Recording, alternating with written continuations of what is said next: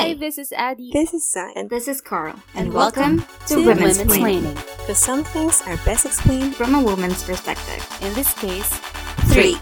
Good evening and welcome to another episode of Women's Planning. Tonight is the last episode of our two-part series on Soji Equality Bill and we have a very special guest. Please welcome award-winning author, screenwriter, and poet Sir Jerry Gracio. Sir Jerry, thank you so much po for being with us tonight. Salamat din sa pag-imbita. Magandang gabi, kapamilya.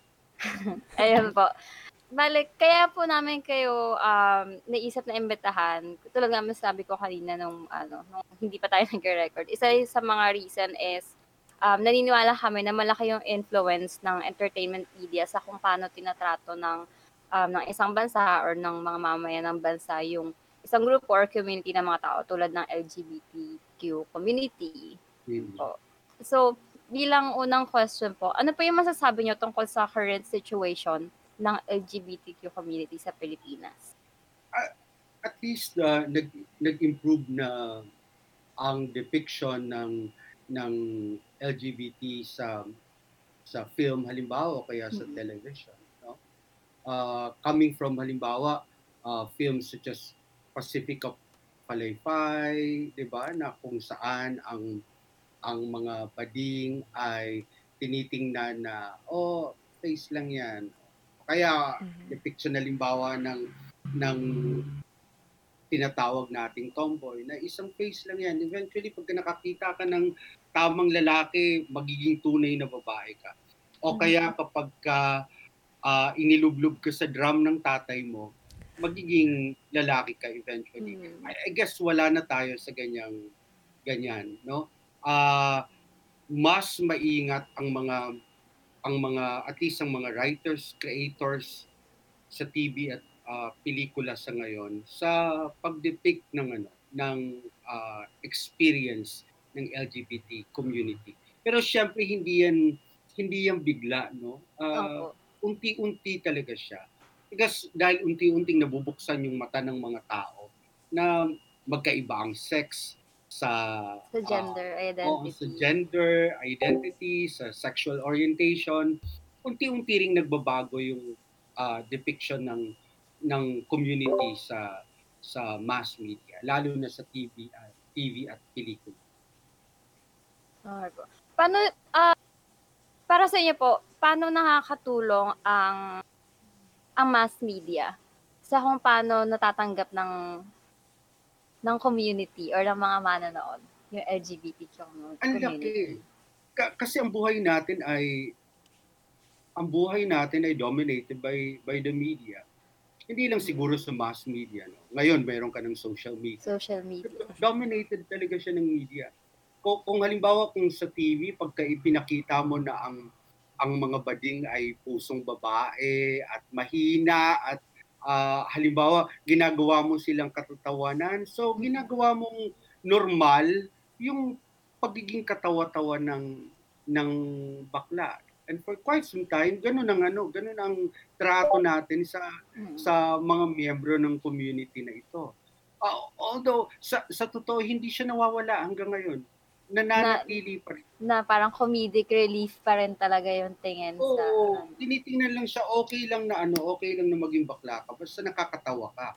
Otherwise kapag ka mataray kang bakla o kaya ah, kung halimbawa kung lesbian ka at kumawala ka doon sa sa ah, typical na depiction natin kung ano yung kung ano yung tomboy halimbawa ah hindi nila matatanggap yon in fact several months ay hindi ko alam kung months na ba ito. Ah di ba yung issue tungkol kay na- nagsalita yata si Ricky Reyes because Ricky Reyes who is an icon supposedly an icon um ah, nagsabi siya na dapat lumugar ka. At yun ang ano yun ang yun ang ah, parang delikado. Yung paglulugar meaning may may lugar ka lang na dapat kalagyan so ah, sa loob ng mahabang panahon dapat kapag ka nagpakita ka sa sa mass media ng bading dapat nasa tamang lugar meaning isang bading na na hindi magsasalita ah, tatanggapin yung na katatawanan siya. Dapat kaya gay, no? Kasi dapat masaya. Okay. Kapag ka naalibadbara ng mga tao, kapag ka nagsimula ng magsalita ang ang nasa community tungkol sa kanilang mga karapatan. Kasi hindi yun yung ano mo, hindi yun yung dapat nandoon ka lang sa parlor. Dapat di- ba, parang ganoon, yung lugar, yung tamang lugar. So I guess sa, sa ngayon nire-reclaim ng ng LGBT community ang lahat ng spasyo bilang espasyong ano, espasyong para sa komunidad. Yeah. Uh, Sir Jerry, question. Given that, um, kasi 'di ba before, like siguro kaya din uh, yung media medyo parang hindi natin, ano, alam mo yun, nako-contain yung depiction niya sa LGBTQ community. It is because the communication is one way. Now, Mhm. with the advent of social media where people are in control of the platform and not the social networking sites um, lang yung may control or yung business lang yung may control. Kumbaga, control ng mga tao kung ano yung content na lumalabas sa feed natin. Do you think um, that uh, sino na ngayon ang merong responsibilidad sa depiction ng um, LGBTQ community? Like how how the uh, community is being represented to the people? Kung kung sa social media halimbawa kasi individual ang may control ng ano eh ng kanilang social media accounts. Yes. So ang tingin ko sa parte ng community maganda 'yon kasi naipapakita natin yung buhay ng ng LGBT uh, community sa iba't ibang forma na ang gays, lesbians, etc. ay hindi lang gays, lesbians, etc. Sila rin ay uh, uh, halimbawa, aw- ayoko magsabi ng military officer kasi walang walang military officer na lumalabas as gay or lesbian. Wala, wala nag-out. Oh, so ibig sabihin, may iba pa silang buhay uh, other than their uh, gender identity and sexual expression. In fact, the soji is just one part of their lives. 'Di ba? Hindi 'yun ang be all and end all of everything. Importante siya kasi para ma- maipakita yung varied na ano, varied na buhay ng ng mga tao. Now, pagdating sa sa media, pagka sinasabi nating traditional na media, halimbawa, oh, we're talking of television, halimbawa, ang ang ano pa rin yan ay nasa content creators, Yes. na- nasa mga writers, nasa directors, nasa nasa production. Now, ang ang problema natin sa ano, I guess sa social media, ay pwede natin ipakita yung variety ng ng buhay-buhay nating lahat.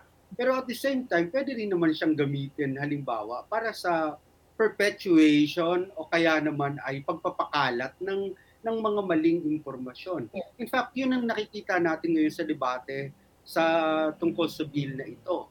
'Di ba? Ah, naipapakita natin yung varied lives ng ng LGBT community, but at the same time, may perpetuation pa rin ng mga myth ng ng mga ng mga mali-maling impormasyon. So halimbawa, yung debate na lang tungkol sa saan ba dapat iihi ang ano, ang mga trans. Yeah. Diba? So, pagka binasa mo ang social media halimbawa, ah mayroon tayong ano, mayroon tayong sinasabi oh, uh, trans women are women in the same manner that trans men are men. Yeah. Pero ah, igigiit 'yon ng mga trans Wow. men o kaya trans women sa sa sari-sarili nilang social media. Pero lagana pa rin ang maling pag hindi mali. Ah ano eh, ah, misinformed na pagtanaw tungkol sa sa issue na ito. Yeah. And I guess nanggagaling talaga 'yan sa sa edukasyon at sa napakarami pang mga bagay. Yeah. And the content that we consume. Oh, and the content that we consume also. 'Di ba? Ah, y- yun nga kasi ah, 'di ba alam naman natin yung Facebook kung paano nagwo-work ang algorithm. Kapag ka ikaw ah, anti anti soji bill ka, ah, lahat ng makikita mo na dadaan sa sa sa wall mo ay puro madalas anti soji rin. Yeah. See? Ayun. Kasi siguro wala akong nakikitang BDS sa feed ko. Siguro. Well, Hindi totoo. Kasi wala wala ka talagang makikita. Ah, 'di ba? Kasi kung puro friends mo, sinasala mo naman ang ang ang friends mo eh. So wala ka talagang makikita. So minsan sa totoo, may tendency na maging echo chamber ang ano, ang social media. Yeah. Kasi kayo-kayo lang naman din talaga siya. Punta na po tayo sa SOGI Equality Bill. Ano ano po yung nakikita nyo na magiging importansya niya sa hindi lang po sa LGBTQ com- community na nasa loob ng industry, kundi pati rin po sa nasa labas. I guess mas magiging makatao tayong lahat. Yun yung ano eh. Y- yun ang nakikita kong puso ng ano ng ng bill. Magiging makatao tayo. Titingnan natin ang tao hindi bilang lalaki o babae, Mhm. kundi titingnan natin ang tao bilang tao. Kasi kapag ka, kapag ka ang lagi mong rason ay ah, God created a man ah, created a man and a woman lang parang ang esensya ng pagiging tao ng tao ay ang kung ano ang nakakabit sa kanyang na organ sa kanyang Hmm, sa katawan. katawan. Eh, hindi naman yun yung essence ng pagiging tao eh, di ba? Yeah. So so yun, I I guess more than pwede nating i-discuss halimbawa ang lahat na o o at least ma- maiiwasan natin ng discrimination, may bibigay natin ng karampatang karapatan ng ng mga kapatid sa sa community. Uh, more than that, magiging importante yung pagkatao ng tao para sa ating lahat. Titingnan natin ang tao bilang tao at hindi based sa kanyang sexuality. Mhm. Totoo. Naalala ko nakikipag-debate ako dati dun sa values education prof ko nung college. Kasi ini-insist niya na nakasalanan nga daw maging baka, maging tomboy kasi ayun yung inassign sa'yo na gender, ganyan, ganyan. Tapos parang napatigil siya nung tinanong ko siya parang, so ma'am, anong masasabi niyo tungkol sa mga hermaphrodite? Kasi they were bor- born with both genders, right? Na ano. Sabi ko, so ah, ma'am, ano masasabi tungkol sa mga hermaphrodite? I mean, Kanila inassign pa rin. Oo. Kasi, wait, So, makasalamat na.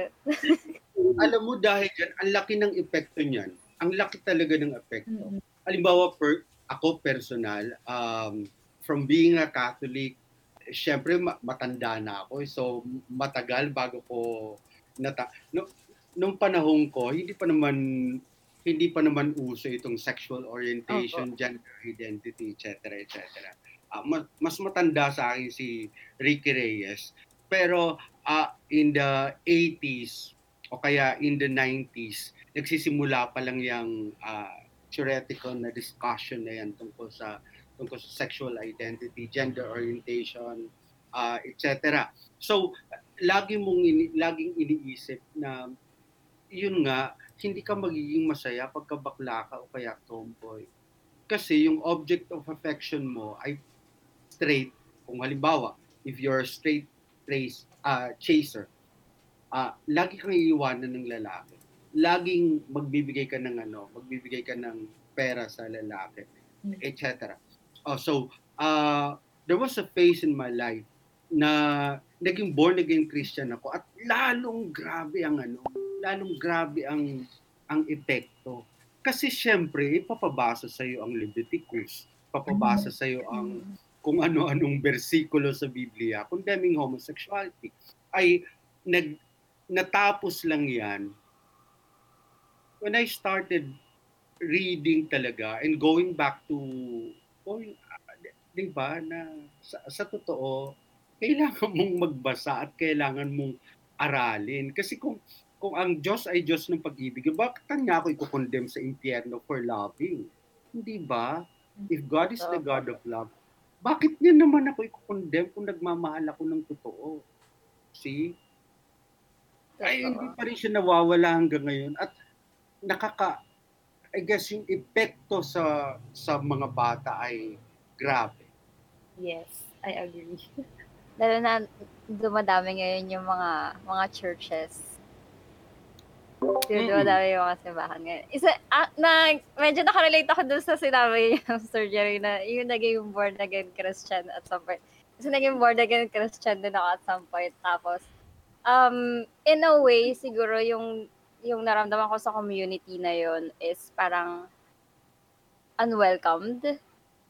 Mm. Kahit kahit na hindi naman nila alam na ano, hindi naman ako out sa kanila. Ah, pero ramdam yung feeling na unwelcome ka. Kasi every time na mag-preach sila about it, tatamaan na tatamaan ka na, na parang masama kang tao, ganyan. Tapos parang sabi ko, parang hindi ko kayang magstay sa isang lugar kung hindi naman ako welcome doon. Kaya ano, Oo. so, so, natataboy rin eh yung kabataan na parang kung ang ang gusto nilang mangyari is para mapalapit sa Diyos yung mga kabataan. Parang ang hirap na mangyari yon kung ramdam mo na parang may, ga- may galit sila sa'yo. Hindi, pero di ba, we have nothing against naman our brothers and sisters Yes. in the Mm. born again Christian movement. But uh, alam mo, in fact, halimbawa sa debate tungkol sa sa bill na ito, uh, may, may, may, may, may pakiramdam ako na medyo lumalambot ang posisyon ng mga ng ng mga Katoliko eh, kahit na yung mga ultra yung mga conservative Catholics because the Pope has spoken and in fact the Pope was in favor of granting 'di ba uh, civil union for for uh, LGBT Yes. uh, couples uh, ganyan so ang natitira talaga ay ang mga Christian fundamentalist uh, ka- kasi nga uh, yung yung literal na interpretation of of the Bible. Siyempre ayaw nating pumunta na naman sa reliyon kasi hindi matatapos itong diskusyon na ito. But I guess if you're a Christian fundamentalist, ang iniisip ko lang palagi is what is the foundation of our faith? And I guess the foundation is love. We are saved because of God's love. At sino tayo para ipagkait ang pagmamahal na yun sa iba? Hindi ba? Sobra naman. Ako, I think lang, like, ako, I think you're, uh, katulad ng sabi ni Sir Jerry, if, if, like, we're going to the religious aspect, um, this will be an endless discussion. However, uh, parang sa akin, ang pinaka, ano nito, pinaka punot dulo nito is not how we actually, um, tawag dito, kung hindi natin, kung paano natin tinuturo yung sa gender identity, ganyan, and all LGBT. I think um it's more on how how babalik ako dun sa pagiging makatao. Mm. Babalik ako dun sa pagiging makatao dahil ang respeto ay walang kasarian. Gender gen, uh, respect is no gender. And um tawag dito, naalala kong sabi sa akin ng nanay ko, lagi, um, regardless kung ang taong yan ay ah, nakulong, kung ang taong yan ay magnanakaw, nakapatay ng tao o whatsoever, ah meron siyang karampatan na mga rights bilang tao. And I think that's similar, and I think that's similar for our brothers and sisters in the um, LGBTQ community na ah ano lang, titignan mo lang sila sa pagiging tao at hindi sa sexual orientation nila at sa kung anumang organ yung nakakabit sa katawan nila. So, ako, I would always go back to that na um, just like from our previous episode na bakit ba tayo nag-uusap ng rights ng mga bakla at tomboy at ng mga trans women at trans men? Bakit ba, eh, ang punot dulo lang naman nito ay kailangan lang natin silang tratuhin na kung paano tinatrato ang normal na tao. yun lang yun, di ba? So, um, ako yun. Respect has no gender. Yung Mm. isa, yung isa kong question sa surgery, ano, um, ano yung uh, difference in terms of experience? Yung, mula nung hindi pa ganun ka, tawag dito, hindi pa ganun ka-open yung Yes. Pilipinas. Like real life, your can you can share kaya real life experiences na para para ma para ma-compare lang natin how open our generation is from your generation. alam mo, sa feeling ko yung generation ko ay para hindi ko alam, pero ba- parang tinanggap na na hindi ka magiging maligaya. Ang. Kaya di- Ah, pa- parang meron akong an nakalimutan ko ah, sa there, there was this festival of documentary films na ang docu ba ito tapos mayroon doong tungkol sa isang ah, 100 year old na gay man na nagkukulot pa rin siya at pumupunta pa rin. Tapos kinikwento niya na nagkaroon siya ng jowa niya. Tapos the jowa loved loved him so much. No? Ka- kaya lang sinabi niya ka- kasi ang kautusan ng Panginoon ay mag-asa ang lalaki ay para sa babae at ang babae ay para sa lalaki. So mahal na mahal ko siya at mahal na mahal niya rin ako. Pero sinabi ko sa kanya, mag-asawa ka.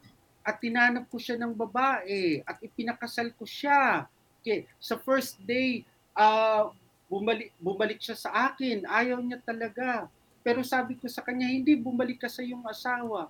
So, ganun kahirap ang tingin ko nung ayaw ko sabihin nung unang panahon para matanda na ako masyado. ganun kahirap at the time. Pero uh, mga several years ago, uh, nakasakay ako sa bus. Pagkatapos, meron akong, may, merong ka- katabi na natutulog sila, pareho silang lalaki, natutulog, tapos naka-holding hands sila. Mhm. At hindi tumitingin ang mga tao. Parang ako lang ang ako lang ang lumingon ng ganyan. Eh, eh, hindi ko alam. Mukha baka tinitingnan din sila. Wala silang pakialam. Yeah. Nakahilig yung ang ibig kong sabihin, mayroon ng certain openness ah, ang mga tao sa sa kasalukuyan na may possibility at ang tingin ko ang generation na to ay hindi na naniniwala na mamamatay ang mga ah, bakla at lesbiana ng malungkot. Yes. Mayroon ng posibilidad na magiging maligaya sila habang buhay. Mhm. I love that. I love that. Kasi di ba, pagbabalik ka dun sa ano eh, sa depiction na laging ang bakla para sumaya kailangan maglabas ng pera. Di ba? True. Di ba? We always have that, we Yeah, always yeah. have that. Or parang pag ang lesbiana, para maging masaya siyang tunay, kailangan niyang parang maging lalaki. Di ba? Magmahal ng parang lalaki. We're in right now, Kailangan We just- maging provider. Oo, Alam mo yun? ganun. Na, ano. alam mo, unfair siya. Di ba? Ka- Mhm. Kasi yung sa straight relationships, nagbibigay rin naman ng regalo. Ang mga tao, di ba? Nagbibigay ka True, ng gift. Bakit hindi ka ni-question? Oo. Yung, yung, halimbawa, yung lalaki na nagbibigay ng straight guy na nagbibigay ng regalo sa sa sa girlfriend niya. Yeah. Bakit laging ba- bakit laging ah, tinatanong kapag ka ang ah, bading halimbawa o kaya ang ang lesbiana ay nagbibigay ng regalo sa sa taong mahal niya.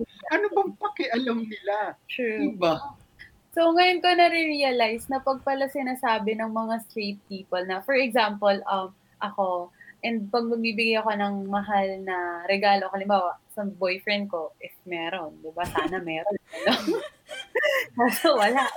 So, magbibigay akong mahal na regalo. Tapos parang, they would, you would always hear comments na, ay, bakla magmahal. Di ba parang, ngayon ko na-realize na, okay. Hindi pala sa ano, magandang ano talaga. No? Like, parang, at some point, it is also a, not, siguro, an- not a compliment or maybe it's an insult to our, um, sa mga bakla na parang, 'di ba? Ano naman ngayon kung mahal ka magbigay ng regalo? Eh, ganun mo ka mahal eh.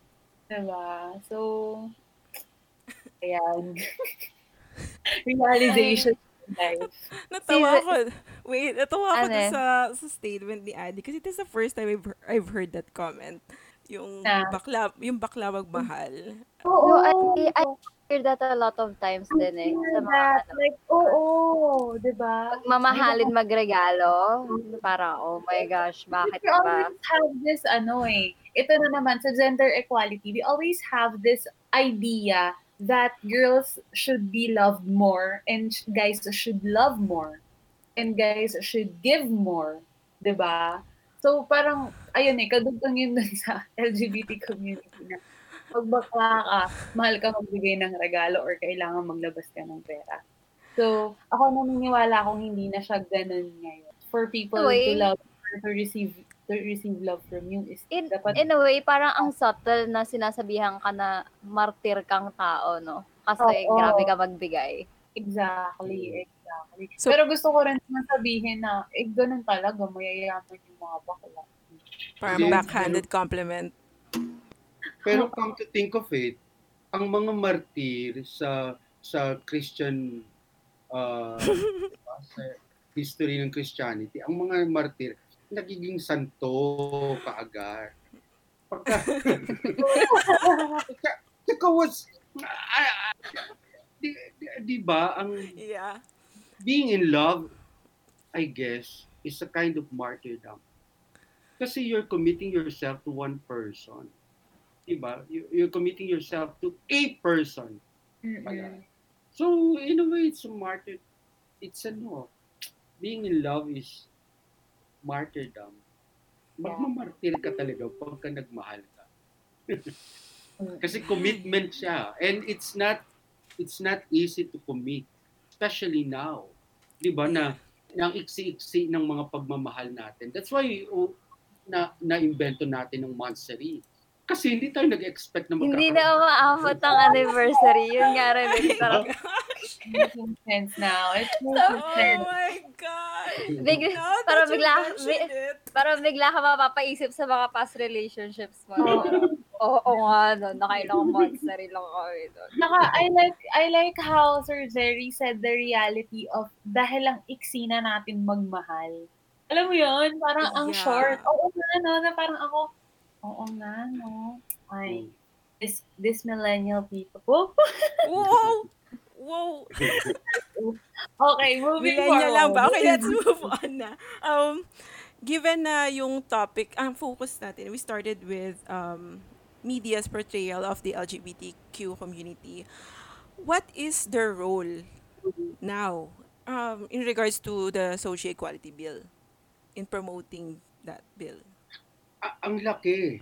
Uh, I guess, y- yung media muna.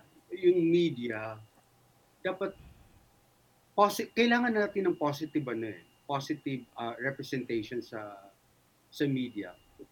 Positive na pag ano, pag depiction ng LGBT ah, community sa sa media.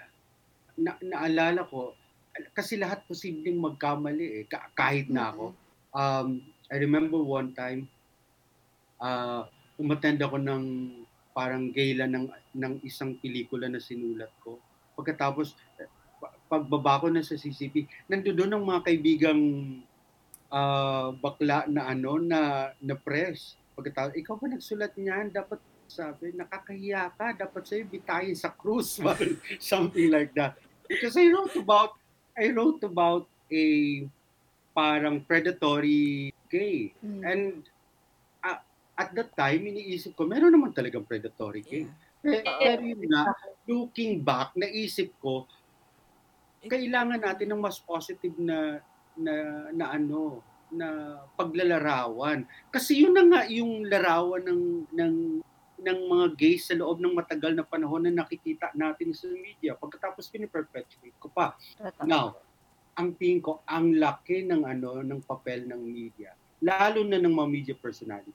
Kasi kung I guess some of our biggest stars are uh, supporting the bill naman.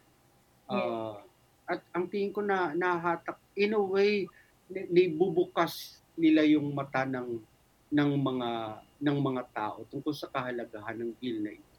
Mhm. Mm. Hindi hindi pwedeng manahimik. It's good that know. It's good that our that some of our biggest stars are supporting the bill. Kasi naka-counter yung ano, naka-counter yung yung mga mali-maling impormasyon na kumakalat sa social media. Ano sabi nyo sa mga, sa dumadami? Kasi na, napun ako siya recently, na dumadami yung mga boy love na Oh, theme yeah. na na mga series. Ano pong masasabi niyo doon? Aba, welcome siya. Yeah. Kasi sa loob ng matagal na panahon, wala naman tayong ganyan. But if, but if you look at the BL, nga, a- ako welcome sa akin siya. Pero at the same time, if you look closely, halimbawa, sino ba ang sumusubaybay sa PL? Ah, karamihan, hindi naman, ma- marami, maraming part ng LGBT community, pero sa, sa totoo, women ang nanonood. Nakakaloka. Actually. Totoo. Mga babae ang ano, mga babae ang karamihan ng fans. Totoo. Uh, hindi ko alam kung anong relasyon niya halimbawa sa mga lalaki rin who watch um, uh, lesbian porn, Oh, 'di ba? yeah. So so titingnan natin sa, saan ang direksyon niya. Kasi sa ngayon nagwo-work siya sa level ng kilig. Kinikilig ang ang mga tao. In a way, positibo siya dahil tinatanggap natin yung dalawang lalaki sa sa screen. Pero yun nga, pagka sinuri mo ulit siya, may konti pa tayong problema kasi ang mga gumaganap nga kadalasan Mga sa straight. Ay hindi naman hindi naman ah, gay, straight katulad ng sinasabi mo. So, actually, make believe siya. Okay, tinitingnan natin siya sa screen na dalawang lalaki na nai-love sa isa't isa. Pero alam din natin at the back of our minds na hindi to totoo. Kasi straight pa rin sila. Kasi straight sila eh. Hmm. Although, although in a way, kasi nung napansin, nung napun ako na parang, bu- bukod sa matunog yung Soji Equality Bill, kaya ako siya natanong kasi naging matunog yung Soji Equality Bill, mas naging, although hindi hindi ko pa talaga masabi kung kung accepting na yung Hmm. mas accepting ba siya more than tolerant kasi mas more on tolerant talaga yung Pilip- tolerant lang eh Mm. at hindi accepting sa LGBT community. Parang may dating sa akin na yung pagdami ng ng ng BL na mga TV shows at mga palabas na um baka pinagkakakitaan na lang talaga. Dahil Mm. matunog siya, yung parang pagkakakitaan na lang. Tapos, given na yung mga gumaganap, hindi naman din talaga um, member ng LGBT community. Tapos, ang ang dating is parang, baka pang ano, panghita lang siya kasi, wala, ma, ano siya eh, mape, mabenta eh, sa ano, Oo. sa madla, gano'n. Totoo yan. Pero tandaan natin, nag-work siya sa social media. Pero, hindi ko alam kasi may pandemic kasi tayo, at Mm. pinasara kami. Hindi ko alam kung mag-work siya sa free TV. See? Mm. Ah, ah, ta- Exactly. tanda, di, di- di ba? Ah, kasi, ang viewers halimbawa sa free TV, ang core na audience pa rin niya ay, di ba, yung, yung karaniwang tao. Now, Yes. Ah, kapag ka ipinalabas mo ba siya sa free TV, mag-work ba siya? O niche market pa rin siya? Mag-work siya kasi nasa social media. Yeah. At karamihan ng mga fans pupunta sa social media, manunod sa YouTube, halimbawa, o sa iba pang ah, online na platforms. Pero kakagat ba siya sa ano? Sa free TV? Mhm. Because uh, you can say that it's also a niche market because um, yung market na yun lang din ang maaaring may access. Diba? At may To- gusto talaga mag-consume. Kasi you, you can choose what you consume in social media. eh. Mm. Hmm. Totoo. Pe- pero, babalik ulit tayo sa paano magbabago ang pagtanaw ng mga tao. Kasi, tama naman na ang television, ang driving force din naman talaga, isa sa mga driving na puwersa ay kung ano ang kikitain. At kikita ka, halimbawa, kung alam mo kung sino ang manunood at anong mga palabas ang ipapalabas mo based doon sa mga sa gusto ng mga ah manonood. So halimbawa, the moment magpalabas ng BL sa free TV, ma- malaking bagay siya. Kasi in a way, makikita ng mas marami, kung marami ang manonood, makikita ng mas marami, manonormalize yung ganitong image ng dalawang ah, teenager na na in love sa sa isa't isa. Pero hindi ko pa alam kung mag-work siya ha ah, sa free TV. Oo. Sabi ko, yung musical ni Sarah Geronimo, hindi pumatok sa free. Ano yun? Musical? Ano Oh, yun? di ba? Hindi mo alam. Ang teleserye musical ni Sarah Geronimo. Wala akong TV dito, kaya wala. Hindi ako makarelate. Hindi ko na yung musical. Eh, hindi hindi ko alam kasi yun nga no ironic siya kasi ah, ang early films natin ay musical naman talaga. Yes. Sinasabayan ng. So siguro hindi na hindi na hindi na panahon. Nagbabago-bago rin kasi ang ano, nagbabago-bago rin kasi ang mga palabas sa television. Exactly. May proper timing din siya. So, baka hindi pa timing ng, for example, ng same gender um, themed or um, LGBTQ um, themed na uh, mga palabas sa free TV. But uh, ako, I would agree with Sir Jerry na sinabi niya na depend na ano nagbabago-bago ang panahon because it took some time before um the Filipino audience accepted a soft-hearted or light-hearted na um tel na soap opera like yung Please Be Careful with My Heart, di ba? Oh, So, for now, ang tagal. So, ayun. So, Oo. ano, Pero kailangan ding map- maging mapangahas ng mga ng ng mga creators talaga. Mm. Kailangan siyang kailangan mong pangunahan ang ang audience. La- lagi namin sinasabi yan eh na kailangan bang nat sino ba kailangan ba natin mag-cater sa sa gusto ng audience o kung o kailangan mo magbigay ng ng bagong bagong papanoorin sa mga audience at eventually masasanay sila. Yung, yung sinasabi kanina tungkol sa Be Careful with My Heart, hindi yun mag-work kung ano, kung yung usual na traditional soap opera ang iniisip mo, na dapat mayroong kontrabida, malinaw na kontrabida, mayroong bida.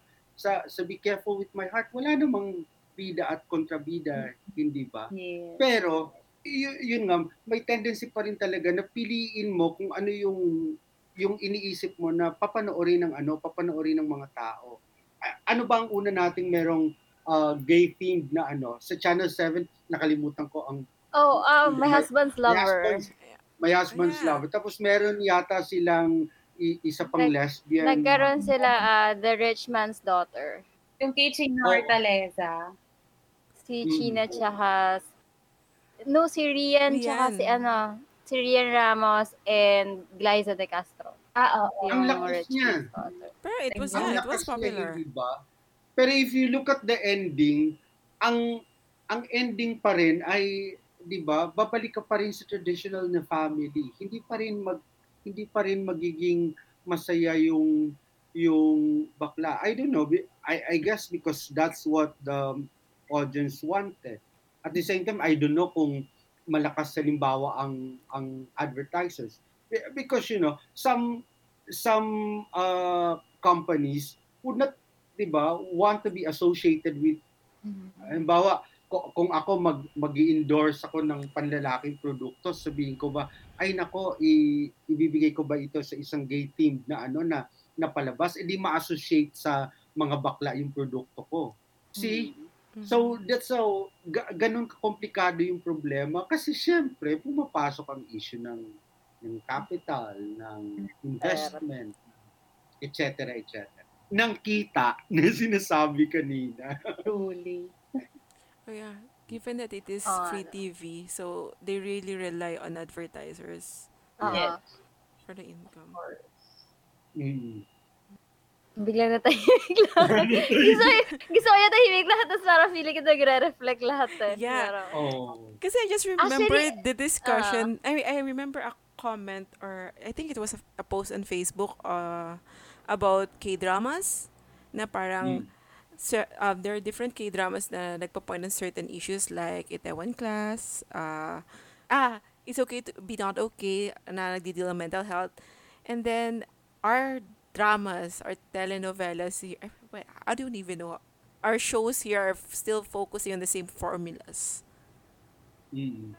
mayaman versus May mahirap. mahirap, may may palitan ng mga anak, may may makikita mo na yung kontrabida kulot, unat na unat ang buhok nung I mean the same old formula. So it made me think about that na how will I mean when or how will we be more open to different themes and different topics in our shows kasi Mm. sobrang problematic na same old stories pa rin kaya parang how do we break from that? Ako, iniisip ko rin yan eh. Ah, paano nga ba?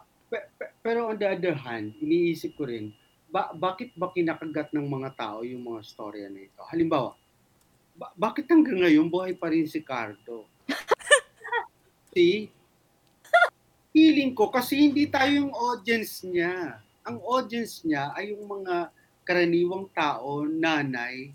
Come to think of it, bakit buhay si Cardo na isang mabait na pulis?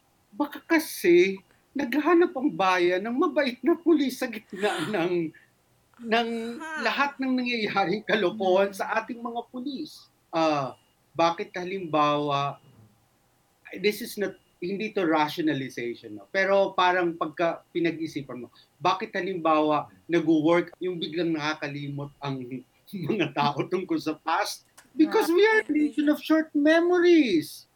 Di ba dahil madali rin naman tayong makalimot. Kung tayo bilang bayan ay hindi nakakalimot hindi I guess hindi mag-work. Kasi isipin ako hindi totoo yan. But the mere fact na kinakagat nakalimot na naman at walang wala sa audience except for us halimbawa na immersed into different types of uh, narratives. Pero, pero yung yung audience na nanonood sa kanilang mga television walang mag-question o bakit na naman nakalimot siya? Kasi reflection ng oo nga pala tayo bilang bayan makakalimutin din ang ang isa ko pang iniisip ay bakit hindi tayo makadepict ng ng ng bakla o lesbiana all out Ah. kasi nga hindi ko alam if we're ready. I'm, I'm not saying that that ano that Philippine society is not yet ready for the bill. No, sa sa totoo naman kailangan minsan i-ram True. down mo sa throat ng mga tao para my God, sino ba ang ready para ma-end ang slavery? Sino ang ready para maging maging independent tayo? Ah. 'Di ba? Sometimes people are not ready for the truth because the truth usually hurts. Mhm. And Yeah. we don't, as a people, ayaw nating nasasaktan tayo.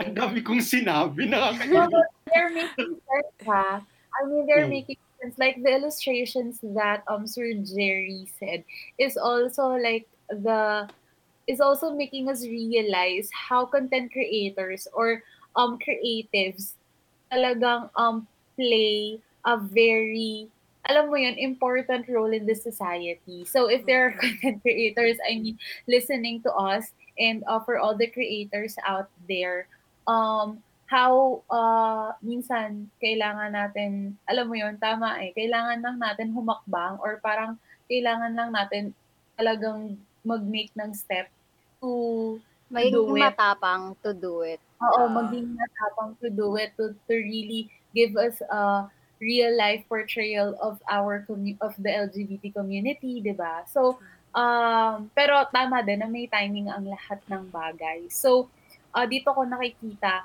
how important art and the Mhm. people from the creative industry, um, how vital their role um in the society is, 'di ba? Parang ito yung mga isa sa mga nag parang nagse-strengthen or nagse-solidify, 'di ba? How we how we position our how we position our beliefs, how we position our rights, especially uh sobrang dami kasing ano eh, sobrang dami kasing um LGBTQ people sa creative industry and it's so ironic. It's so ironic that we cannot position alam mo yon na hindi makabuelo ang community na ito sa sa sa industry, sa media, sa content creation world. So, um, ayun, it will take some time, but we'll surely get there. So, Well, Ayan, is- tama. Mag-second emotion ako dun sa sinabi mo, Adi, na mm, um, na kailangan mo lang maging matapang mhm. talaga to, Mm. to Yeah. do it. Lalo na if, if you already have these ideas and alam mo, alam mo na parang kailangan kasi ng mga ganitong klaseng content para mamulat yung mga tao. Kasi may mga may mga bagay minsan na parang hindi natin ma-realize unless makita natin or parang yung idea kasi very ano siya eh, infectious eh. Hanggat wala na plant na idea sa utak mo or wala kang nakikita para makapag-plant ng idea sa sa sa isip mo, hindi mo ma-realize yung mga ibang bagay. So, tama yon na maging matapang sana yung mga content creators para mas ma-depict ng maayos yung LGBTQ community at makagawa ng mga content na nagde-depict ng maayos sa LGBTQ community at sa mga tao doon. At the same time, yes, tapangan nyo. Please do it. Kasi I really feel na karamihan sa atin nag-aantayan lang. Mm. for fear na parang pag, pag sinimulan mo tapos hindi pumatok, tapos yung iba parang natakot na na parang, ay baka hindi kasi pumatok, ay baka kasi iba siya ko kasi hindi pa nga siya ganun katanggap or ano. Pero kasi bilang mga Pilipino, naniniwala ako na marami sa atin na takot magsalita or mag parang gumawa ng isang hakbang kasi we're not really sure kung may magbaback up sa atin. Totoo yun. Pero alam mo, ang maganda, conscious naman talaga, at least sa sa grupo namin, uh, conscious na ang mga tao kung paano ang ilalarawan talagang LGBTQ community. Kasi halimbawa, kahit na yung co-writer, mga kakilalang writer, minsan tumatawag pa sila kung uh, tama ba ito, uh, pa- parang ganyan. Ka- kailangan mag-ano, kailangan mag-consult. Tama ba itong ano na to, gagawin namin? Parang ganyan. So, parang hindi rin hindi rin na-offend ang community. May certain But- consciousness naman, at least sa ano, at least sa media, may certain, may consciousness, nandiyan dyan na siya. Kailangan lang talaga nating, halimbawa, makakita ng BL sa sa television at hindi lang sa sa online na platform halimbawa. Bakit BL lang nga pala? Bakit wala tayong GL? Oo nga, diba? Although nagkaroon na ng The Rich Man's Daughter, parang Oo. hindi siya nasundan kahit yung sa mga social media na shows parang wala pa rin oh meron pala Parang eksena ko Um, naalala hindi eh. Emma. may isa ko nakita si Pearl Next Door I'm saying Billy and Emma. ay oo Billy and Emma Mm. Samantha in the independent film Pero independent film na. So, Hindi, pe- pero sa totoo, halimbawa, marami ang depiction ng ah, ah, gay characters sa, sa media. Pero mas konti ang ano, ang lesbian lives being depicted and portrayed on television halimbawa o kaya kahit na 'di ba? Hindi pa factor din po na usually ang nanonood ng mga teledramas are females, housewives. Yeah. And I, I given na, guess given na ang market usually kasi ng lesbian um lesbian couples is more on catered to the males. Even sa ano yun eh, even sa sa Japanese animation eh. Oo ang, nga. ang weird Yuri kasi na pag GL parang male. male gaze eh alam mo yun Pero Oo, yun pero naging ka naman trend kasi eh. ang PL ay, di ba? ang Totoo. No? exactly. Or maybe, Kailangan nga siguro natin siyang, kailangan nga siguro natin siyang aralin talaga. Okay, eventually saan pupunta itong BL na phenomenon? exactly. Feeling ko din kaya siguro ang GL ay hindi masyadong ano ah, sa culture ng kasi kahit ako eh like mga boomers parang okay sa kanila yung bakla. Hindi ko naman sasabing lahat ng boomers ha, pero sa mga Hmm. kong boomers, okay sa kanila ang bakla pero hindi sa kanila okay ang lesbiana.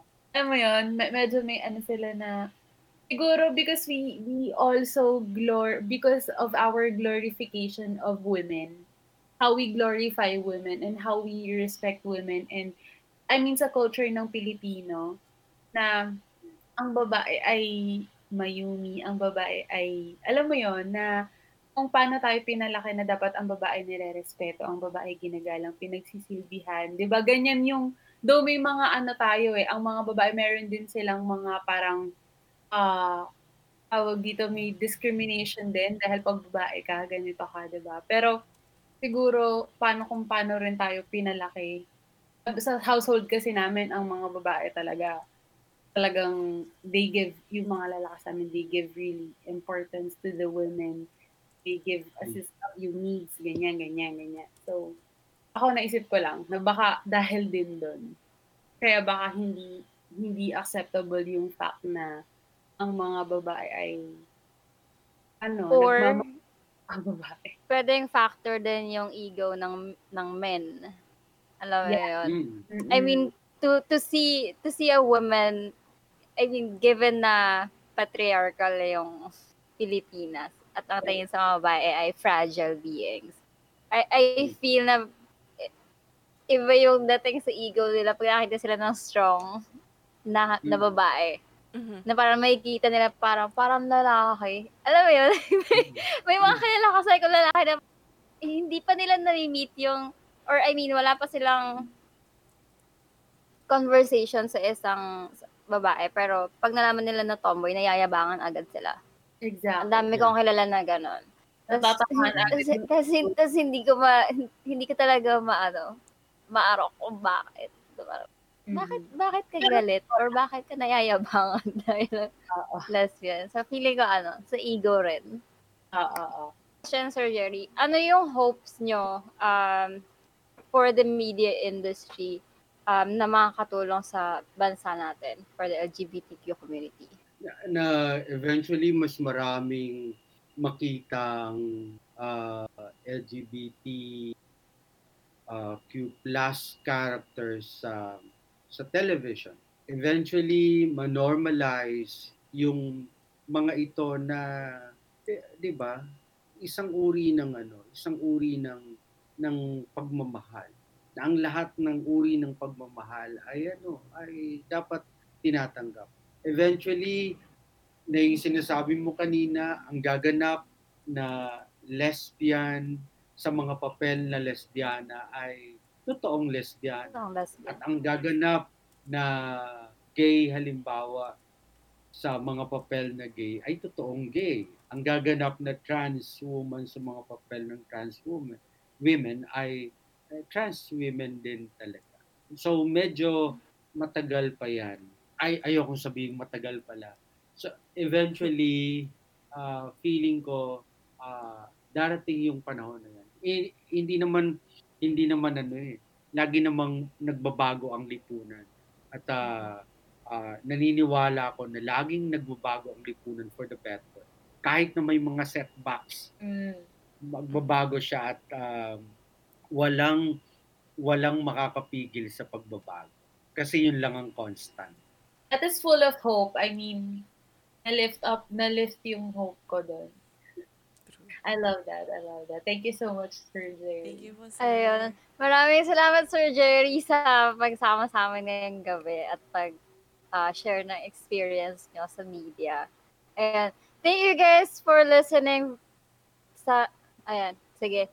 Record na separate yung ending ng, ng clip.